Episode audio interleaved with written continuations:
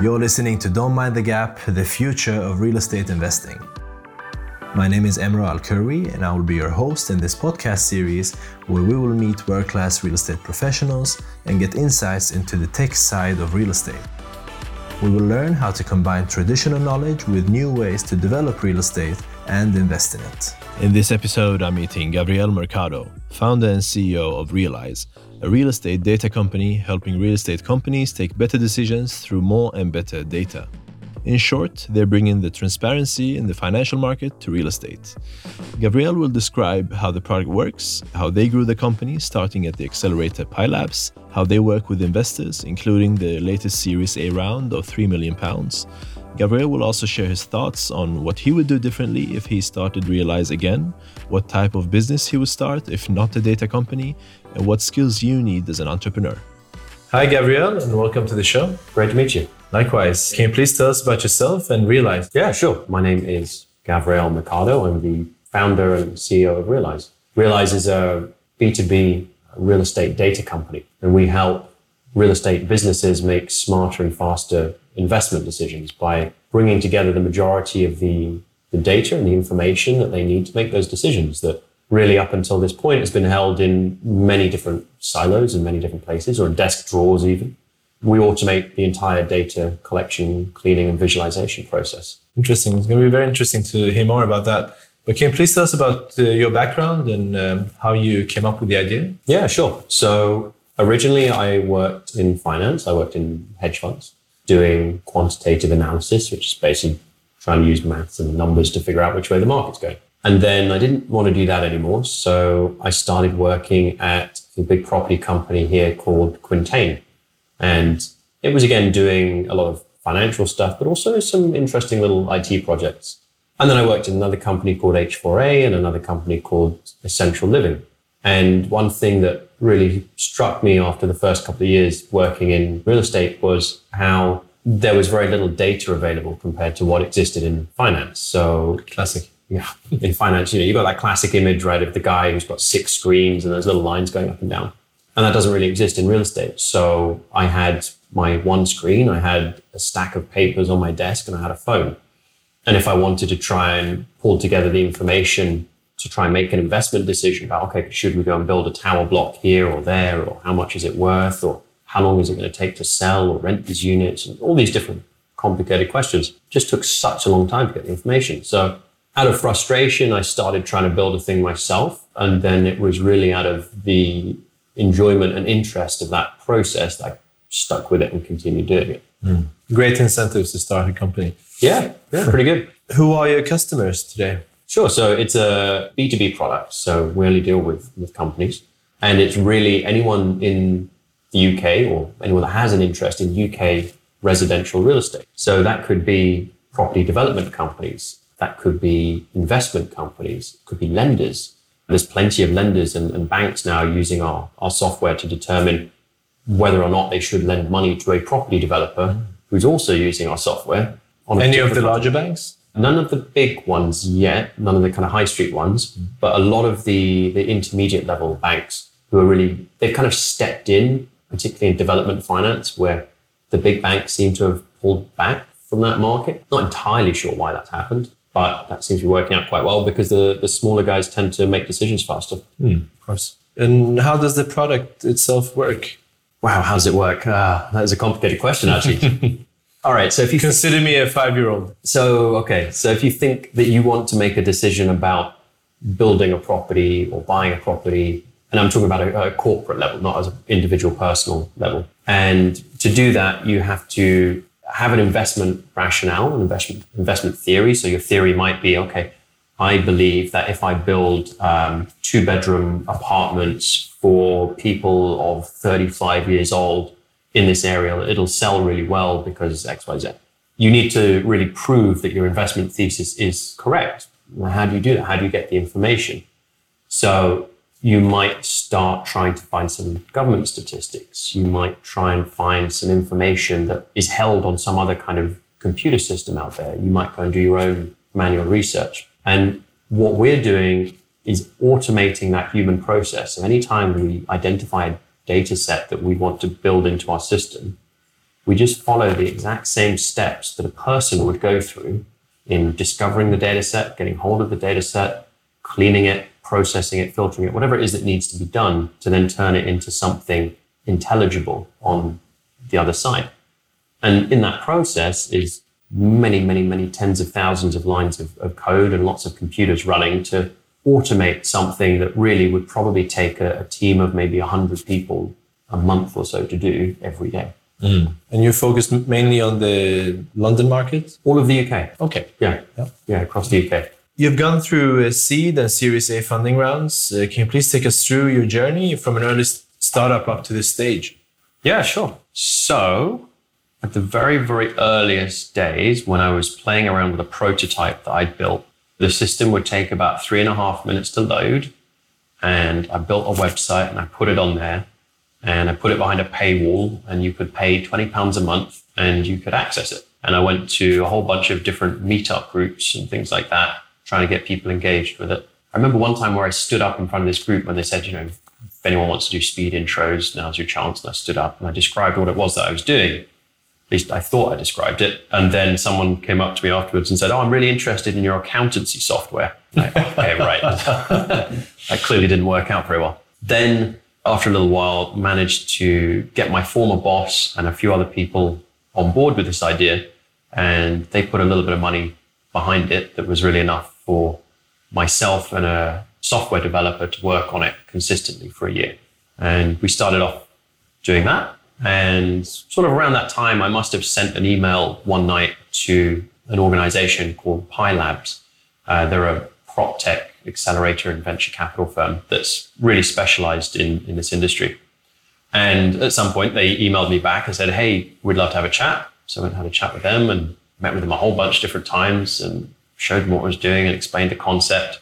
And eventually they said, okay, we'd like you to come and join the accelerator program. So then April 2016, totally quit my day job, then went over to Pi Labs offices and went down into the basement as it was then. I think it's now much nicer, with a whole bunch of other startup companies, and spent 3 or 4 months in there refining the idea, building it, talking to investors, potential clients, so on and so forth. Things that wouldn't have necessarily been able to do on my own or wouldn't have known where to start. So really, you know, a really useful focal point. Would you advise people that are starting up new ideas to engage in accelerators or such? Yeah, definitely. Yeah. If nothing else, it gives you that feeling of a kind of a validation or some sort of support net that's there, that it's not just completely you on your own. There are some other people at least involved at the beginning, which is definitely helpful. And then if they do a good job, then there's also interesting advice and product development and sales opportunities and investment opportunities that come with it. Mm. Yeah. So then finished the accelerator program, had a product that actually looked okay, worked better, had a client that wanted to pay us a reasonably large amount of money to provide them data. And then off the back of that, did a seed investment round for $500,000. And that basically involves going and seeing lots and lots and lots of different investors, people that you get introduced to, people that find you, you find them. Which source has been good as a start to find investors? So the guy that led our seed round, really, really nice guy. He's still on the board now. We met at a breakfast that was put on by a PR company that I think was trying to get a whole load of business out of different people and thought if they put us in a room and gave us breakfast that they would get business, and they did, so it was successful. Yeah. So I was sitting next to him, told him what I was up to. He said, wow, that's really great. You guys doing an investment round? I said, yes. He then went on to lead that round. Mm-hmm. Other investors came from all sorts of places. It's definitely a sales process there because you have to start off with like 100. And then you work them through to the next stage. And then you've got 17 working through to the next stage. You've got 20 working through to the next stage. You've got 4. Yeah. And then did you have an organized way of doing that? Like a CRM system or an Excel file at least? I had a spreadsheet. Yeah. Yeah. With a bunch of names. Then stage 1, stage 2, stage 3. And I would kind of color these little blocks along. And then eventually you sort of see it narrowing down. Mm. And then in the end, you've got a handful of different companies and individuals there that are willing to back you. Mm. And then you have to go and get a whole bunch of legal documents put together by a lawyer and send it to them. And then they get their lawyers to check it. And then it goes back and forth for a while, which is usually quite frustrating. And then eventually people sign and then they send money. Mm. How long is the process? I'm sure it differs depending on who you're talking to and the amount, etc. But yeah, what's the typical length? Typical length, the very first round, I think, took, like the real right at the beginning one, I'm going to say took about 2 or 3 months to pull together. Then the seed round, again, probably took about 4 months, something like that. There's always this issue where over Christmas, everyone goes away on holiday, and that kind of ruins things. And then in August, everyone goes away on holiday again, so that kind of ruins things. So basically, if you're starting off in June or July, you're sort of screwed. Yeah. Similarly, if you're starting off or getting near finishing in November, December, you're sort of screwed. And that can make things take longer. But yeah, I think it's usually about 4 months or so. Mm. All right. Yeah. And your latest round, the Series A round, when did you finalize that? So that was pretty much 1 year to the day. So that was back in November 2018. So that was 3 million, led by Anthemis Group. They're a big fintech venture capital firm, but they get the, whilst we're not really fintech per se, we're sort of data infrastructure that can sit behind a whole load of other applications. And they kind of get this Bloomberg for real estate angle, which is how we're trying to approach it. Mm, interesting. What have you learned so far from your journey? Oh, wow. Loads. Anything from people management and HR to accounting things, a whole load of law that I didn't know about before. I can now do some very intermediate level SQL, which I couldn't do before. Yeah, it's a massive, massive learning curve. Definitely. Is it still steep?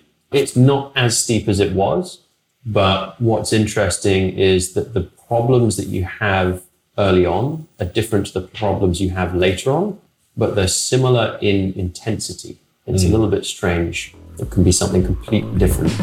Would you or your organization like to sponsor this show? Send an email to emro@don'tmindthegap.com and I'll tell you more. If you start Realize or another business today, how would you do it? What would you do differently? I think what I would do differently is probably spend a little bit more time on the product development and research side prior to launching, because I started off building a product that suited my problem set, but my problem set at the time was relatively niche compared to the broader market problem set. And so the product itself has evolved over time into something that can handle anything from property information to land information and planning, etc., through this ongoing process of customer feedback and stuff like that. But potentially, if I'd done that right at the beginning, I don't know, it might have been easier. Mm. All right.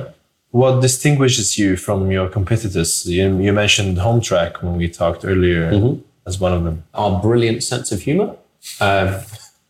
What distinguishes us? Well, the way we're trying to approach the market is that there should be a single solution for all requirements. So in the same way as you've probably got on your computer Microsoft Office, and you probably have Word and Excel and PowerPoint, and they're all separate products, but they're all integrated and they talk to each other. So HomeTrack, as you mentioned, and they're good guys and you see them every now and then, they have a particular niche that they focus on. There's other companies out there like Land Insight or Landmark Analytics or Datcher or whoever. And they each have their various niches.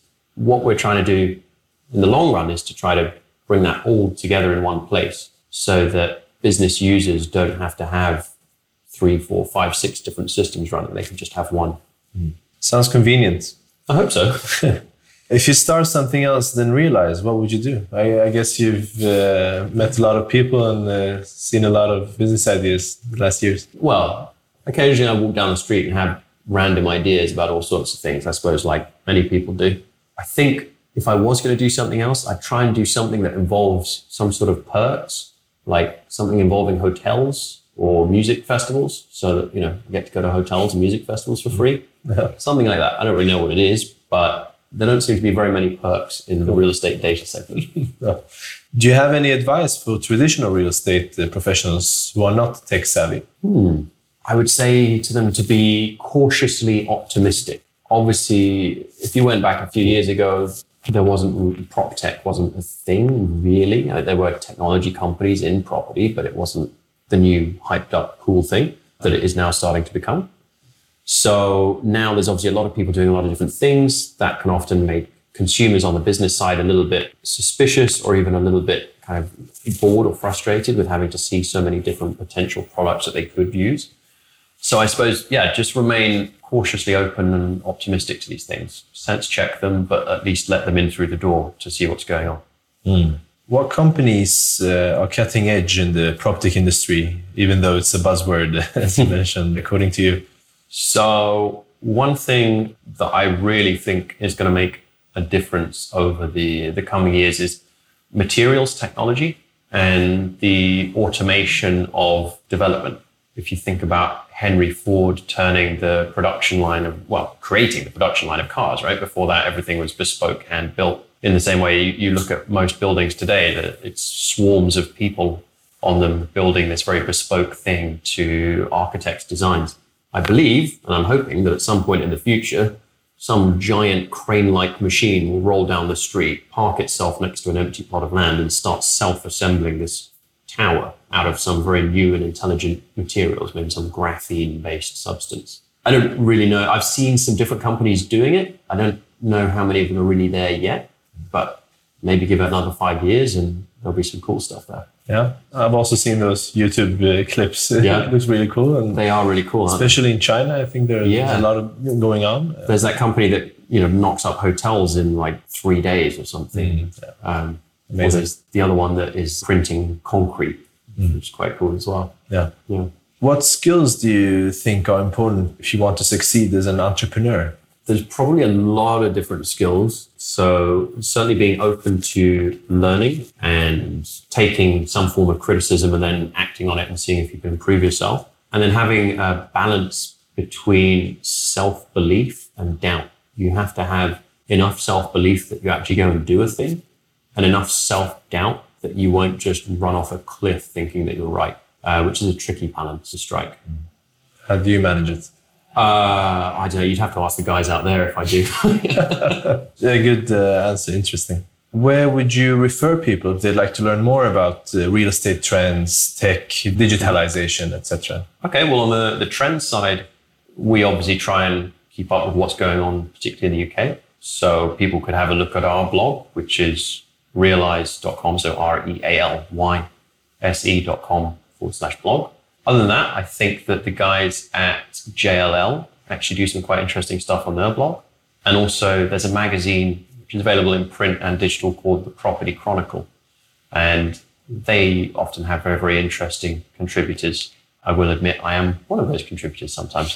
But they have very, very interesting people on there writing about all sorts of different subjects. Mm. What final words would you like our listeners to remember from this talk?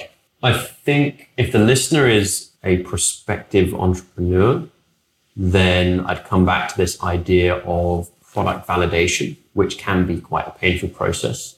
I remember seeing once at a pitching event, this might be going off on a little tangent, but I remember seeing at a pitching event, this company that was pitching a dating app where you couldn't see the faces of the people and you had to talk to them to then gradually reveal the picture. And the idea was that get away from the superficial idea of just looking at a picture, get to know the person. And as far as I remember at that particular event, the guy's pitch was totally panned. Nobody liked it. And then I've seen recently now being advertised on my Instagram, not that my wife's particularly happy that I'll be saying this, but advertisements for this dating app. So obviously, this person went through that difficult period of taking those criticisms and rejections, learned from it, improved their product, and now is in the market selling it. So for how long have you been a member of that? My secret membership. London Guy 104. That's good advice for potential entrepreneurs or current ones. Mm-hmm. Do you have any advice for real estate professionals? I suppose just keep on doing a good job. Try to be open to new things. You don't have to jump on every new thing that comes along, but recognize that if it does add value, it's probably a good idea to incorporate it into your business. Yeah. Yeah. And Realize is a good tool for that. Yeah. Yeah, we think so. The clients that we serve think so. So if anyone's interested, please reach out to us. Excellent. Thank you very much. Thank you.